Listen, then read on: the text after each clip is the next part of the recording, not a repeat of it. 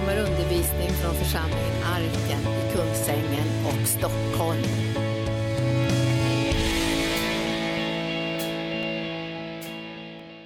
Ja, vi välkomnar dig helige Ande. Det är du som gör att orden kan bli så levande att de väcker tro i våra hjärtan. Och vi är här för att få en allt starkare övertygelse och förvissning om att det som du säger i ditt ord är sant. Och det kan vi bygga våra liv på, det kan vi luta oss mot i alla situationer i livet. Vi tackar dig Herre för att du har kommit hit till världen och vi tackar dig himmelske Fader för att du har sänt din son. Och du gjorde det av kärlek till oss människor och vi vet att den kärleken är den största av alla. Du gav honom för att vi skulle kunna få liv, för att vi ska kunna bli räddade, för att vi ska kunna komma, ha en öppen himmel att se fram emot. Vi prisar och tackar dig Herre för din stora godhet, din enorma kärlek och, och den härlighet och närvaro som du ger oss. Kom heliga Ande och gör allt sammans levande för oss så att vi kan både sprida den i vårt, in i vårt eget liv och i alla dess olika skrymslen men också sprida den ut i världen i alla olika situationer där människor lever. Eh, budskapet om Jesus Kristus, frälsaren, Herren, han som har gjort hela skillnaden. Han som har förvandlat det som var mörker till ljus. Och vi prisar dig för att han ska fortsätta att verka verka i och genom oss. I Jesu namn. Och församlingen sa Halleluja. Tack lovsångare. God jul allesammans, ni som sitter här, ni som är där på internet också. Också känna en god, riktigt god jul. Vi är eh, här för att tala om Jesus. Det finns inget bättre ämne. Eh, det är sånt där som man eh, ska tänka på varje dag. Eh, för att man inte ska få kramp på säga, och ge upp i livet. Utan man ska tänka att eh, Jesus har ju kommit och eh, han har kommit och det gör skillnaden. Det är det som gör att allting slutar upp och bara vara hopplöst eller mörkt eller omöjligt eller trassligt. Sådär. Utan det finns utvägar, det finns lösningar, det finns ljus, det finns kraft, det finns kärlek som räcker, sådär, som förvandlar livet. Det är det som vi kommer på när vi tänker på Jesus. Och då ska vi inte bara liksom ha lite privata tankar om Jesus utan vi ska hämta de där tankarna ifrån Gudsordet så att vi vet att vi tänker Guds tankar om Jesus. För Guds tankar om Jesus, det är de tankarna som, som är de frälsande tankarna. De tankarna som gör att när du och jag hör dem så väcker det tro i hjärtat som räcker för att vi ska kunna bli frälsta. Och blir vi frälsta så är vi räddade inte bara för tiden utan också för evigheten. Underbart är det att lära känna Herren Jesus och det han har gjort. Nu har vi hört det, det så att säga, vanligaste stället där man läser eh, julevangeliet i Lukas 2. Och eh, nu ska jag ta och läsa julevangeliet i Johannes. Och eh, det är från Johannes 1. Och en liten bit där in så står det ett stycke av det första kapitlet handlar det om Jesus och då står det under rubriken Ordet eh, ordet blev kött. Det vill säga ordet, alltså Guds vilja, eh, blev konkret. Praktiskt rakt ner här på jorden. Och det är det som var eh, ordet. När Gud talar så uttrycker han sin vilja. Och eh, eh, eh den där, hans vilja den är, den är lika säker som säga att har han sagt en sak så är det lika säker som att den är gjord. Så att det liksom ligger inte i det här som kan hända bland oss. Vi säger en sak men det blir aldrig gjort. Vi, liksom, vi, vi hoppas att vi skulle kunna göra det men kan hända. Men vi klarar inte av att göra det. Det blir massa andra saker som störde oss och hindrade oss. Och, e, och ett och tre så har liksom det, det gått förbi och det blivit uppenbart att eh, det vi sa var bara ord. Det förekommer inte när det gäller Gud. Det han säger, det är sanning och det blir verklighet eh, lika säkert liksom, med en enda gång. Precis som om det, eh, vad ska jag säga, fastän det kommer att hända lite senare så är det, är det, har han sagt det så är det som om det hade skett omedelbart. Det ligger ingen ovisshet i det. Det är inte så att vi får tänka så här, det får vi se eh, om det händer något. Det är klart att vi får se att det händer. Men oavsett eh, hur länge det är frågan om som vi ska vänta på att det händer så är det lika sant som om det hade hänt ögonaböj. Och därför när vi läser ordet kan vi bara tacka med en gång för saker och ting som Gud lovar där. Vi behöver inte gå omkring och vänta på liksom, få se, få se om, jag, om jag kommer få det så jag kan tacka. Utan det här med tacksamhet som vi nu har fått som tema, det kommer att liksom vara en väldig skola också att lära sig att kunna tacka direkt. Varför det? Därför att vi tror och litar på att Gud håller det han har lovat. Och den som börjar leva på det sättet får ett helt annat slags liv än den som ska gå omkring och vänta och se om Gud kan bevisa sig vara sannfärdig, om han är verkligen den som säger det han menar och gör det som han har lovat. Då ska vi ta och läsa här från första kapitlet i Johannes evangelium. I begynnelsen var ordet och ordet var hos Gud och ordet var Gud. Han var i begynnelsen hos Gud. Genom honom har allt blivit till och utan honom har inget blivit till som är till. I honom var liv och livet var människornas ljus. Och ljuset lyser i mörkret och mörkret har inte övervunnit det. En man trädde fram sänd av Gud, hans namn var Johannes. Han kom som ett vittne för att vittna om ljuset, för att alla skulle komma till tro genom honom. Själv var han inte ljuset, men han kom för att vittna om ljuset. Det sanna ljuset som ger ljus åt alla människor skulle nu komma till världen. Han var i världen och världen hade blivit till genom honom och världen kände honom inte. Han kom till sitt eget och hans egna tog inte emot honom. Men åt alla dem som tog emot honom gav han makt, eller rätt, att bli Guds barn åt dem som tror på hans namn. De är inte födda av blod eller av köttets vilja eller av någon mans vilja utan av Gud. Och ordet blev kött och bodde bland oss och vi såg hans härlighet, en härlighet som en enfödde har av Fadern och han var full av nåd och sanning. Johannes vittnar om honom och ropar det var om honom jag sa, han som kommer efter mig, han är före mig eftersom han var före mig. Av hans fullhet har vi alla fått nåd och åter nåd. Ty lagen gavs genom Mose, nåden och sanningen kom genom Jesus Kristus. Ingen har någonsin sett Gud, den enfödde sonen som själv är Gud och är hos Fadern har gjort honom känd. Ja, det är ju liksom eh, eh, en oerhört innehållsrik text det här. Men, men jag vill ändå säga till att det, det ord som vi talar om här, bara för att man ska kunna komma in i den texten behöver man ju veta att ordet, det är liksom sonen det som vi får höra om. Han som kommer och är Guds vilja. Han som kommer och är Gud för människorna, för att människorna ska förstå hurdan Gud är. Om man inte lär känna Sonen förstår man inte hurdan Gud är. Och ingen känner liksom Fadern utom eh, Sonen och den som Sonen liksom eh, presenterar Fadern för. Så att om vi inte går via Sonen så kommer vi inte lära känna Fadern och vi kommer inte veta vem Gud är. Så därför har nu Gud sänt sin son för att presentera sig, för att förklara för oss hur det förhåller sig med Gud. Vad han vill, vad han gör, vad han kan, också, hur, han, hur hans inställning är till människorna. Och, och, en del människor undrar liksom, om det liksom är lämpligt att Gud liksom fäster för mycket uppmärksamhet på dem för då tänker de att då blir de avslöjade och då blir eh, Gud missnöjd med dem och, och eh, han, han vill liksom inte, tycker inte om det de gör, han tycker inte om hur de är och han tycker, vill klaga på alla möjliga olika saker i deras liv. Och det där är sådana där människotankar. Utan istället för att tänka sådana där negativa människotankar som kommer av att du liksom har lyssnat på djävulen som tycker att du inte är värd någonting och att du är hopplös och du är omöjlig, så ska du lyssna på Guds tankar. För han talar om vad du är värd. Han talar om att du är värd så mycket så han har gett sin egen son. Han har gjort den största kärleksförklaringen till dig som var möjligt att göra för att du ska veta att du är älskad av Gud och kan vara trygg. Det här är sånt där som en kristen måste veta. Vi måste veta det. Och hur ska vi kunna få veta det bättre? Genom att vi lyssnar till Guds ord.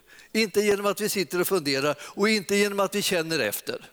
Och inte genom att försöka tolka människors blickar om de tittar på en och tittar på en på fel sätt. och så här. Nu tittar den på en och nu tänker den säkert så här. Det gör den inte alls. Du vet inte alls vad den tänker. Du ska inte bry dig om vad den tänker, för det är inte säkert att du behöver veta det någonsin. Utan vad du behöver veta är vad Gud tänker. Och han tänker sådana där kärleksfulla tankar om dig, för han sände sin son. Det är beviset på att Gud älskar dig. Alltså det är som man, man, man känner ibland så här att det finns en... Eh, vi, vi är liksom ett, ett, ett, jag vågar säga eh, ett, ett trassligt släkte. Som liksom ska trassla till allting. Om vi nu har fått möta ett sånt fantastiskt gott budskap som det som kommer genom Jesus Kristus, trassla då inte till allting genom att blanda in dina negativa tankar och din uppgivenhet och djävulens tankar och, och liksom andra människors åsikter och sådär i det här. Förhåll dig bara till sanningen. Sanningen har kommit genom Jesus Kristus och det har inte bara sanningen då kommit utan nåden har kommit genom Jesus Kristus. Sanningen och nåden har kommit genom honom därför att du ska kunna resa på det, vara frimodig och göra hans vilja i den här världen. Stå för din tro och, vittna om vem han är, denna Jesus Kristus som har frälst alla människor och nu vill att alla ska känna till det. Ja, alltså, jag, jag tänker ibland så här att tänk, tänk om vi kunde få liksom, eh, vila från våra egna tankar ett tag. Och det skulle ju bli som en så skönt och avslappnat eh, skulle vi, man skulle kunna, det skulle kunna bli liksom utrymme för lite hopp och lite tro och lite eh, kärlek och lite sådär eh, istället för att vi sitter och, och liksom, eh, på sätt eh, förstör det genom att tänka mot det som Gud tänker. Så här står det i Romarbrevet 5 och 8 att Gud bevisar sin kärlek till oss. Alltså nu är den bevisad. Och hur skedde det? Ja, det skedde genom det som var här nu. Alltså. Eh, eh, och det, var så, eh, han, det var genom att, att Kristus dog i vårt ställe medan vi ännu var syndare. Det vill säga, han kom hit till världen. För att göra det så var det absolut nödvändiga för att du och jag ska kunna bli frälsta och komma till himlen och bli, bli omslutna av Herrens kärlek för evigt. Och det var alltså, han kom hit så, och, till världen och blev människa. Och jag tänkte ibland så här, ja, han blev människa och, eh, och han gav sitt liv. Ja, det är ju liksom nästa eh, så att säga, budskap, eller nästa huvudbudskap i det kristna, kristna budskapet. Att först var det det att Gud kom hit och blev människa och sen är det att han gav sitt liv för människorna. Det var det viktigaste. Kärleken var så stor att han höll inte tillbaka någonting.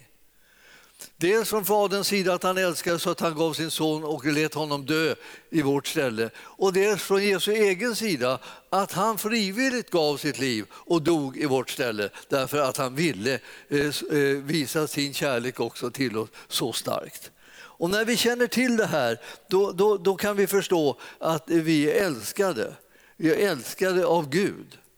Och jag känner att det, vi behövs, det behövs ett frimodigt folk som vet om att det, man är älskad av Gud. Det är ingen idé att gå omkring och, liksom och, och hitta på att man inte är det, för det har inte Gud sagt. Utan han har sagt att han älskat oss så, så att han har sänt sin egen son. Så älskade Gud världen, alltså alla de som finns, människorna som är i världen så att han sände sin enfödde son för att var och en som tror på honom inte ska förgås utan ha evigt liv. Han älskar oss så att det ska sluta med att du och jag kommer att få evigt liv. Det vill säga han kommer aldrig någonsin att behöva skiljas ifrån oss. Och vi aldrig behöver skiljas ifrån honom. Och det här är vad Gud har gjort och det här är vad Gud har sagt. Och det här är vad vi har fått och det här är vad ingen kan ta ifrån oss. Så jag menar, eh, förstår du att det är någonting som är, liksom sitter så bergfast så att eh, genom tron så har du det och du litar på honom som har gjort det för dig och eh, något säkrare finns inte. Det är Gud som har lovat att på det här sättet frälsa dig och mig och vi har, vi har satt tro till det, att han har gjort det som han har lovat och att han har klarat det. Och nu är vi frälsta och eh, nu är vi så jättefrälsta som vi kan bli, vi som har satt tro till Jesus Kristus. Det är hans gärning som börjar med att han kommer hit till världen och som slutar med att han rycks upp tillbaka till himmelen. Det är alltså hans gärning som är vår garanti för att eh, vi är frälsta. Så därför så litar vi på honom. Hur vet vi att vi är frälsta? Därför att Jesus har frälst oss. Och när vi säger det så talar vi om vad vi tror. Och då är det egentligen så att det, vi, vi talar på precis samma sätt som Gud talar. Vi säger, I samma ögonblick som vi säger det, att vi tror att Jesus har frälst oss, så är, är det så, är detta en verklighet. Då är vi frälsta. Därför att det finns ingen mening med att prata om att vi får se hur det går, utan det är så att det är Jesu gärning, den är redan fullbordad. Förstår du? Att du, du tittar tillbaka och ser, när du säger så här att Jesus, han har frälst mig. Jag tror att han har frälst mig. Då är det någonting som redan är fullbordat. Det enda som hände nu var att du tog emot det. Men saken var klar. Du behöver inte titta framåt och tänka, undra hur det kommer att gå. Det har redan gått bra. Det har redan gått bra. Jesus frälste dig. Det är det vi talar om. För 2000 år sedan han frälste dig. Och du eh, kom på det idag, eller för 10 år sedan, eller 40-50 år sedan, eller vad det kan vara för någonting. Eh, eller kommer man komma på det liksom imorgon? Då är det, blir det liksom en verklighet för dig. Men det har varit en verklighet ända sedan Jesus gjorde det.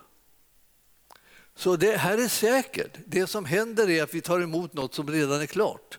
Någonting som redan är säkert. Därför behöver du inte gå och känna efter. Därför behöver du inte gå omkring och titta i spegeln liksom och undra om du duger. Eller gå och väga dig eller någonting. Tänker, om du väger tillräckligt lite. Så här. En del håller ju på och plågar sig hela livet och, liksom, och envisas med att de ska bara ha en annan vikt än de har och därför så går de och väger sig hela tiden och så, och så väger de inte rätt och så förkastar de sig själva och så tycker jag är urusel. Här har jag hållit på nu så här, plågat mig och bara ätit såna elände som jag inte tycker om. Och sen så eh, får jag ändå inte rätt vikt. Ja. Här, får man inte plåga sig själv då? Jo, då, varsågod. Om du vill så går det bra. Men man måste göra liksom, i så fall ha någon liksom, rimlig liksom, eh, plan för liksom, hur mycket det ska, vad som ska hända.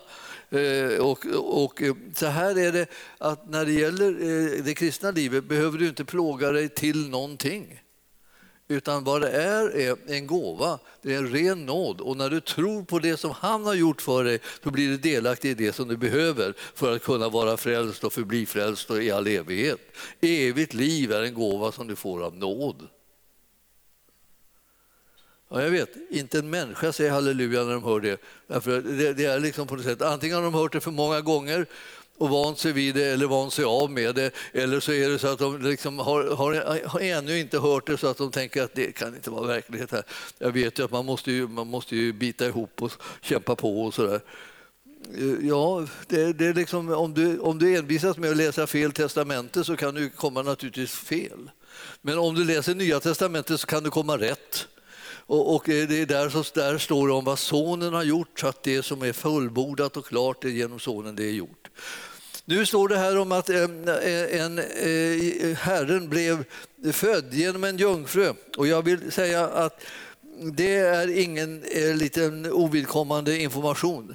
Det är en avgörande information därför att Herren, Herren har kommit till den här världen genom den heliga Ande, kom över jungfru Maria och hon, och hon födde en son. Och eh, eh, den här sonen var både Gud och människa.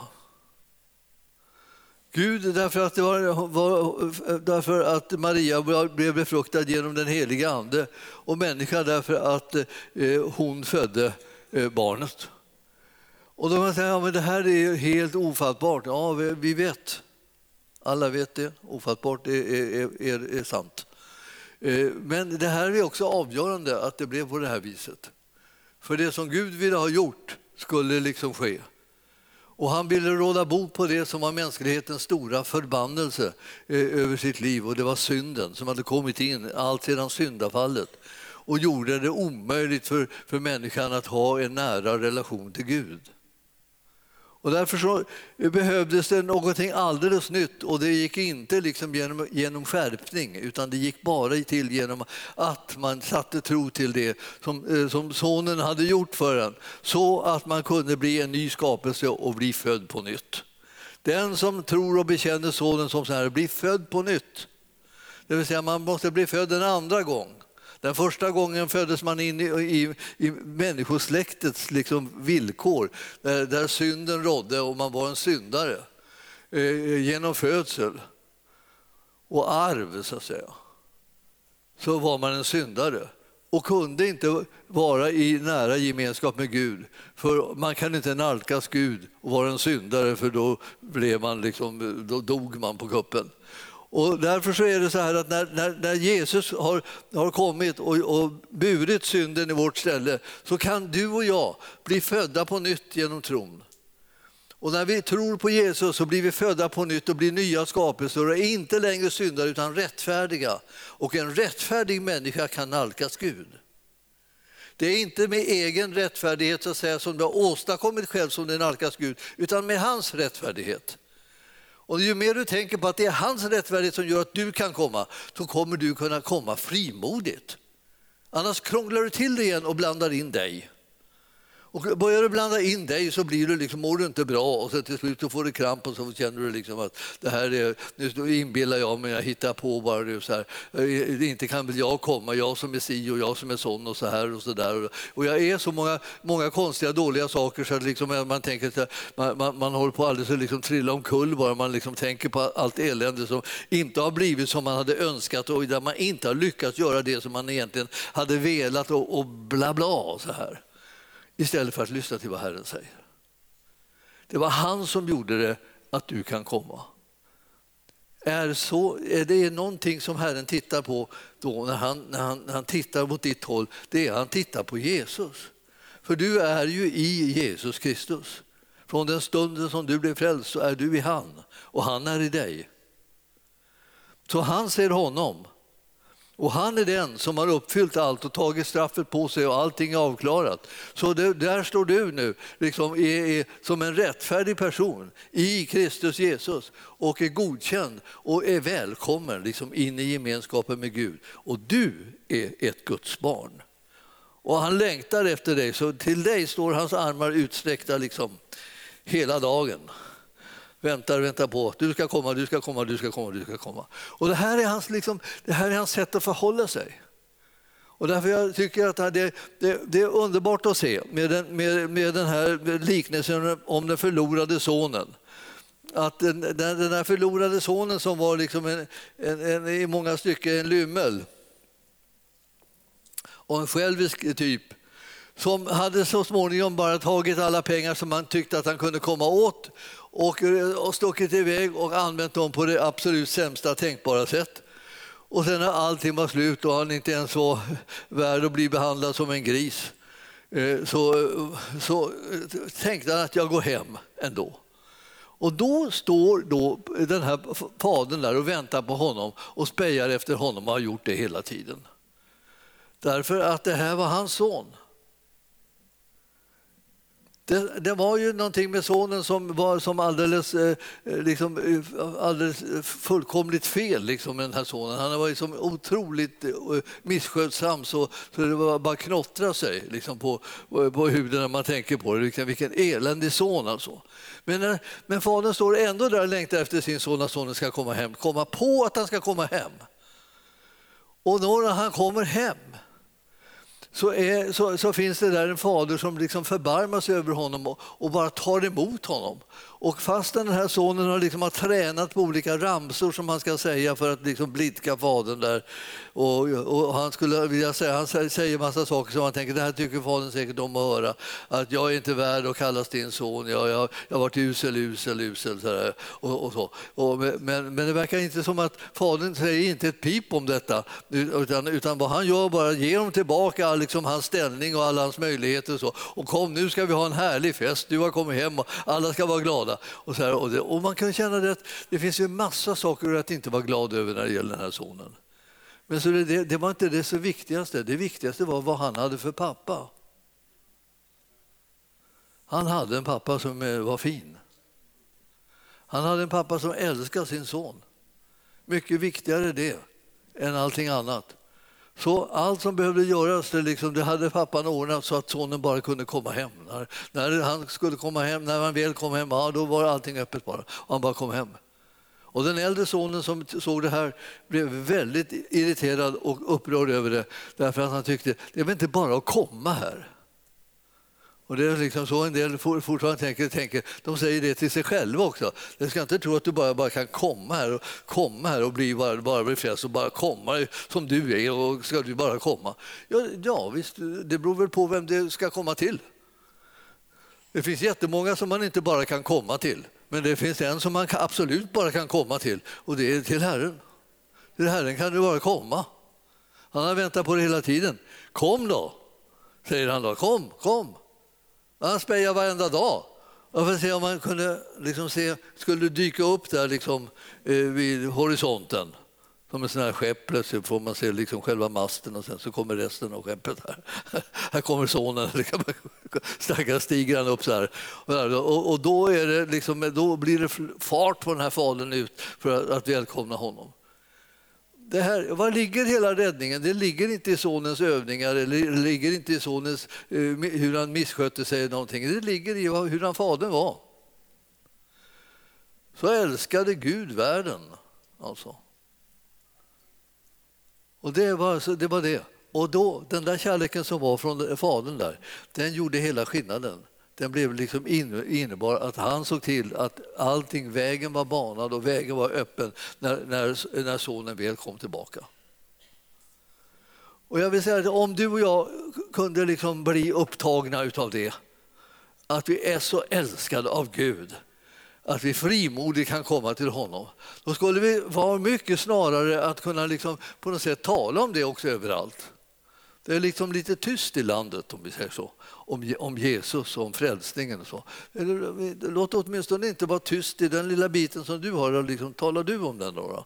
Talar du om den? Talar, vittna om vem, vem, Jesus är, vittna om vilken kärlek han har till människor. Vittna om vilken seger han har vunnit, hur han har kunnat liksom lösgöra dig från mörkret och, och från, från, från, alla snaror och band som djävulen har liksom kommit med in i ditt liv och få loss dig därifrån och föra dig in i den älskade Sonens rike. Vilken, vilken makt, vilken möjlighet och vilken drivkraft av kärlek han har till dig och mig genom att han gjorde det där. Och nu kan du och jag alldeles gratis, utan någon liksom, eh, fundering över om duger vi, duger vi, duger vi. Vi duger inte, men hans kärlek räcker. Det är det som man kallar för nåd. Alltså. Och jag tänker att ja, men man ska väl inte leva hur som helst. Nej, det, det vill man ju inte. Och ju mer man är med Jesus, desto mindre vill man leva hur som helst. Man vill göra hans vilja. Men det kan ju hända ju också att vi inte riktigt klarar av att göra hans vilja. Och, och det händer oss kanske rent av ofta. Och vad gör vi då? Ja, då gör vi det som Herren säger att man ska göra när man inte klarar av hans vilja. Nämligen, då bekänner man sin synd och så tar man emot förlåtelse och så är relationen återupprättad igen. Det är den vägen man går. Det är därför som Herren har kommit, för att det ska finnas en sån väg öppen. Den är öppen. Hur många gånger får man komma så där? Ja, det, det tyckte lärjungarna att det var en intressant fråga.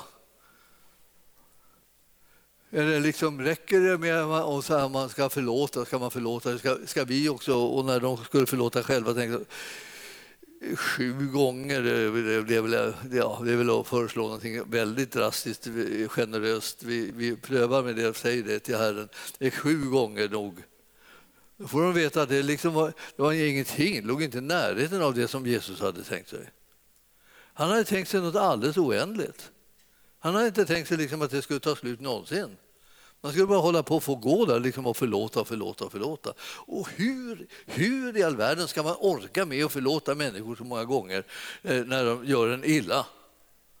Ja, det finns ju bara en väg som bär dit hän åt det hållet och det är den där att man själv tar emot förlåtelse och börjar upptäcka liksom att man blir förlåten och förlåten och förlåten och förlåten och förlåten hela tiden. Alltså då, då, då, då börjar det liksom på något sätt, då börjar man möras upp lite grann och börjar känna lite mer, mer av barmhärtighet mot de andra som behöver förlåtelse av en själv.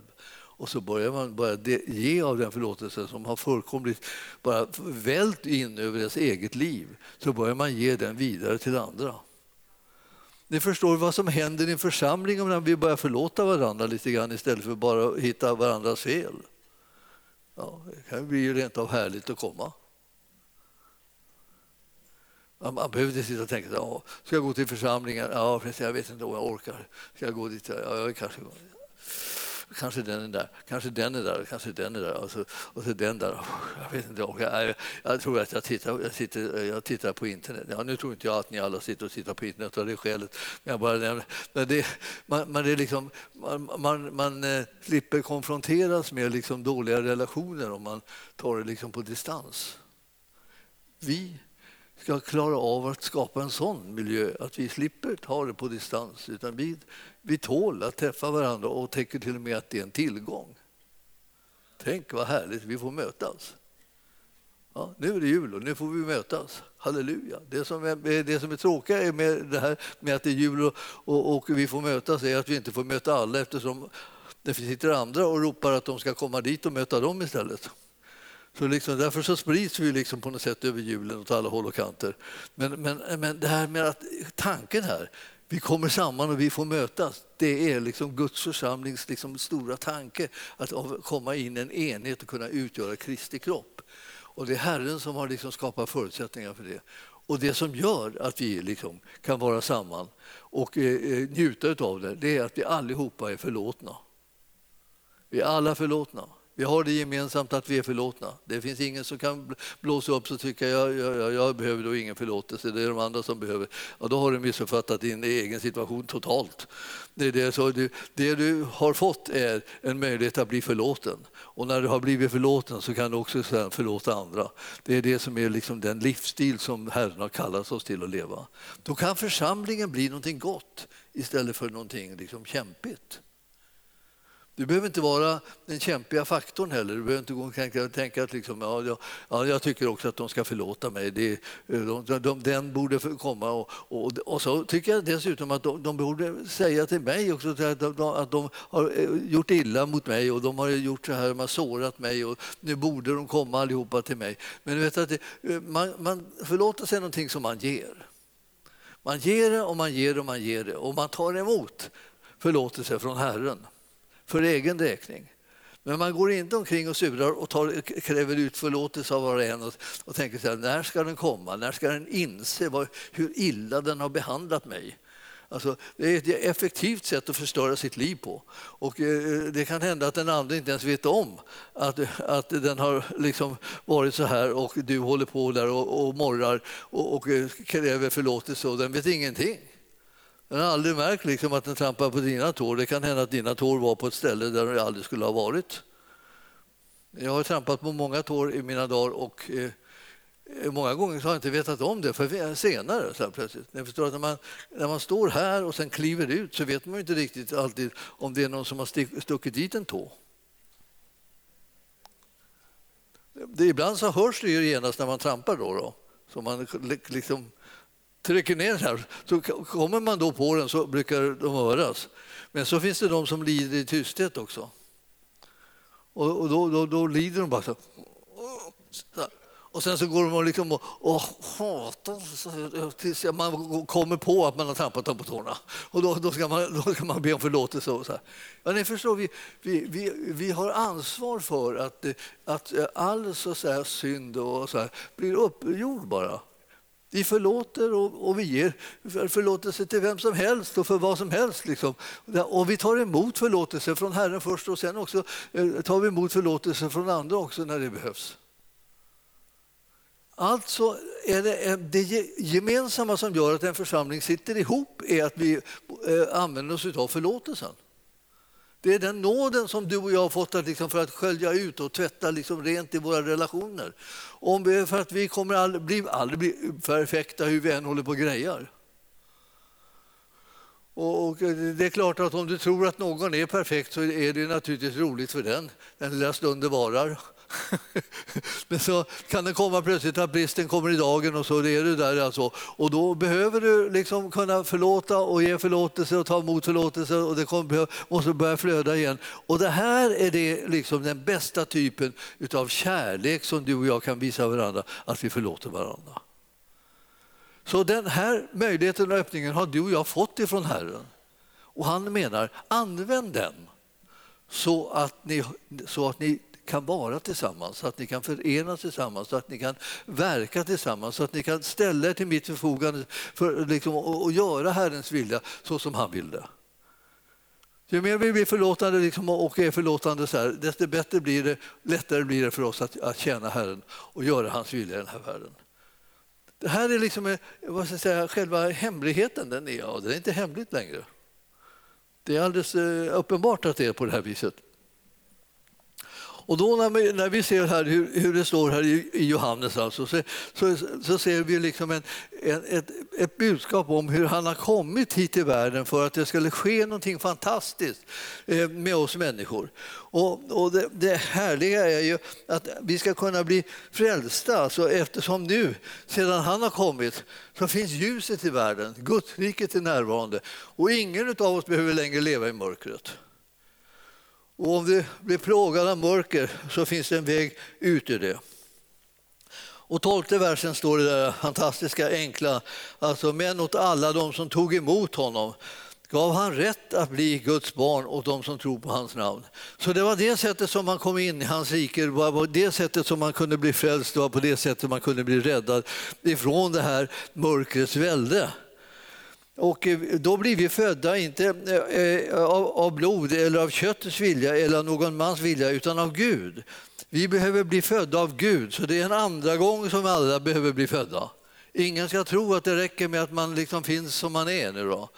Och eh, om, om, du, om du kanske tänker till och med du får ta mig som du är. Alltså det, som, ta mig som, du är, som jag är bara. Det är det, det, det, det, liksom det som jag eh, förväntar mig. Acceptera mig bara. Liksom, det, det, det är saken. Men så, så, så är det inte. Du behöver bli född på nytt. Varenda människa behöver bli född på nytt. Men när man väl har blivit född på nytt så är man en ny skapelse. Då är man Guds barn och då är himlen ens hem då är det dit vi är på väg. Vi är inte liksom, det är inte någon tveksamhet om det. Det är alldeles uppenbart. Man läser i skriften och man märker att vårt mål är att komma hem till himlen. Vi går aldrig mera liksom i något avseende bort, utan vi går hem. När livet på jorden är slut så går vi hem. Och eh, det känns så skönt liksom det här, att tänka på att, att man slipper säga att man går bort. Det, det, det, där med att ha varit, varit en sån som har gått bort, det är över. Det tog slut när du blev frälst. Då kom du hem. Och, och, och sen är du, är du hemma, först här på jorden i Guds riket och sen i evigheten tillsammans med Fadern i den himmelska världen. Så det här är, det är ett hem det, som vi allihopa delar med varandra. Och liksom vi ser fram emot att få se hur det, hur det där är egentligen. Och det står att eh, Eh, det här, det här som präglar nu det här nya livet, det är det som står också i 14 versen. Och ordet blev kött och bodde bland oss. Eh, och det var alltså Jesus som kom i kötslig, kroppslig gestalt. Och vi såg hans härlighet, en härlighet som den enfödde har av Fadern. Och han var full av nåd och sanning. Och det var ju Jesus. Och det känner vi av när vi möter honom än idag, att han, han är full av nåd och sanning. Det, det, går att möta honom därför att han är full av både nåd och sanning. Därför är det inte liksom eh, eh, fasansfullt eller eh, oerhört liksom riskabelt att möta Jesus, utan han är full av nåd och sanning. Man tål sanningen när nåden finns där, helt enkelt. Om man tänker att det, jag, jag, tål inte, liksom, tänk om ljuset kommer över mig och det blir uppenbart hur jag är. Ja, men så kommer ju nåden också. Och nåden är till och med mycket större, den överflödar. Och Johannes vittnar om honom och säger honom att eh, eh, han var till och med före mig, alltså han har funnits, han är av evighet. av hans fullhet har vi alla fått nåd och åter nåd, eller nåd utöver nåd. Alltså översvallande, överväldigande nåd har kommit oss till del. Jag har fått så mycket nåd så att det, det, finns inte plats för att vi kan tänka tanken att vi skulle vara förkastade av någon anledning, han när han har gett oss nåd. Den som har blivit frälst och har sonen, han har livet. Har man inte sonen, då har man inte livet. Då har man, då har man e, ett liv som att säga, en existens som är utanför nåden. Men så fort du har sonen så har du livet och därmed också nåden som han ger oss. Ty lagen gavs genom Mose och nåden och sanningen kom genom Jesus Kristus. Därför är det väldigt viktigt att skilja på om man håller sig till Moses eller om man håller sig till Jesus Kristus. Hör mig! Alltså, blanda inte ihop det. Det är bra med Moses, men du ska hålla dig till Jesus Kristus. Om du ska bli frälst, då måste du bli frälst genom att hålla dig till Jesus Kristus, inte till Moses. Eh, Där, Moses hade många budskap ifrån Gud, men det var inte det som var de frälsande budskapen. De frälsande budskapen kom genom Jesus Kristus. Och därför så är det det som, är vi, som vi prioriterar och vi tillhör det nya förbundet och vi är det nya förbundets folk.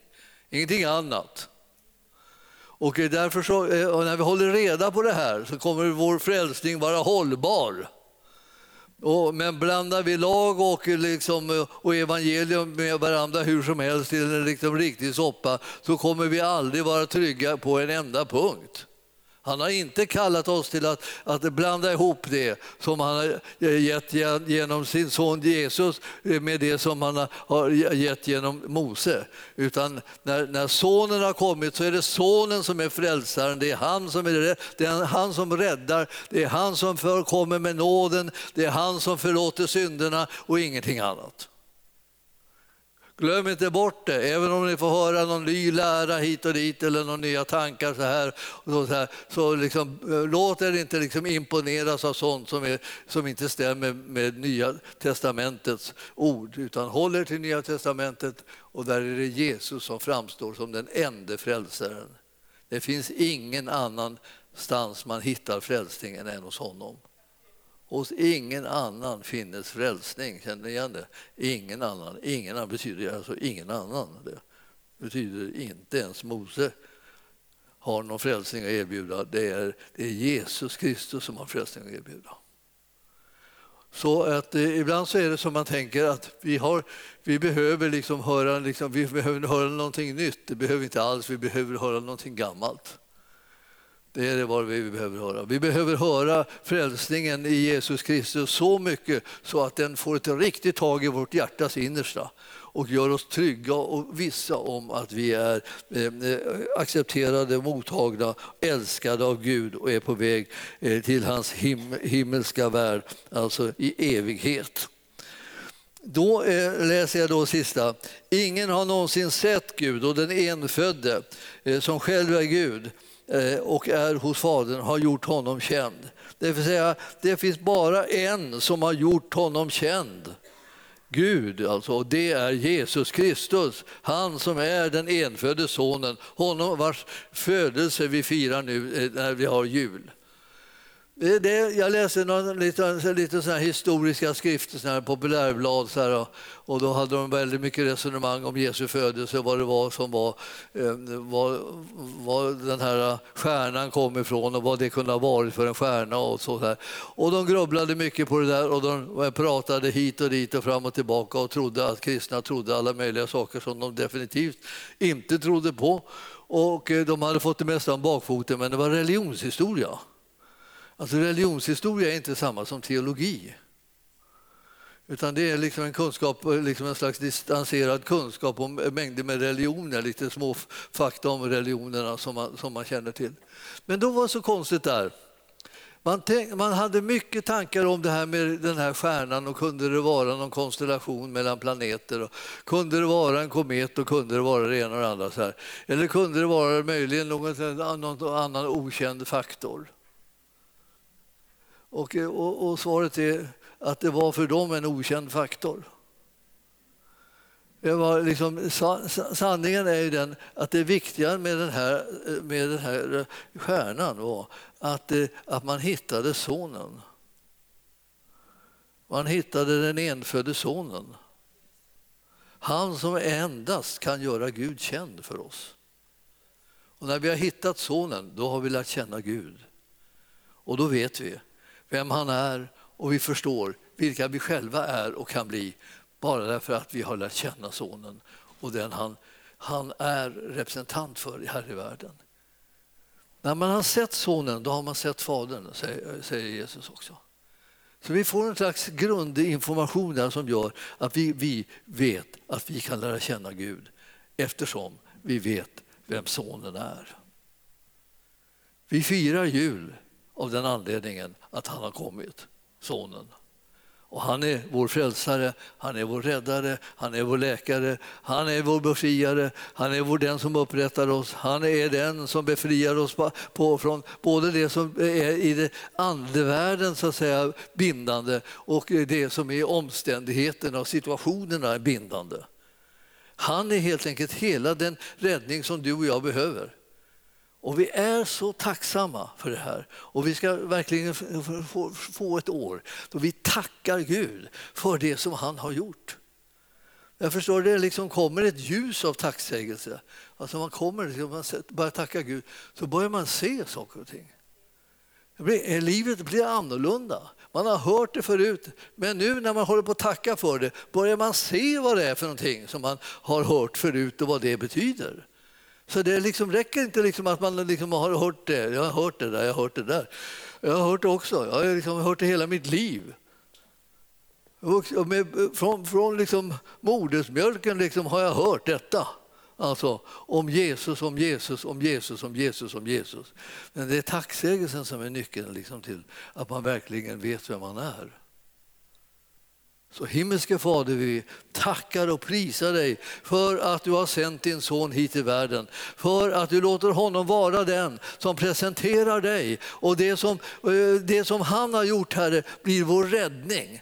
Han som frälser oss, han som förvandlar hela vår livssituation, han som ger oss en framtid och ett hopp vi är så, är så ofattbart tacksamma för att du i din godhet och kärlek till oss människor har sänt en son som älskar oss eh, bortom all förstånd. Och nu vill vi Herre att, att du ska uppenbara vem han är genom genom ordet, genom hans egen uppenbarelse, genom den heliga Andes inneboende i vår, våra liv så att vi kan göra hans vilja i den här världen. Att vi kan göra den tillsammans, att vi kan göra den enskilt, att vi kan förhärliga ditt namn och hans namn här på jorden. I Jesu namn och församlingen sa Halleluja, tack Jesus.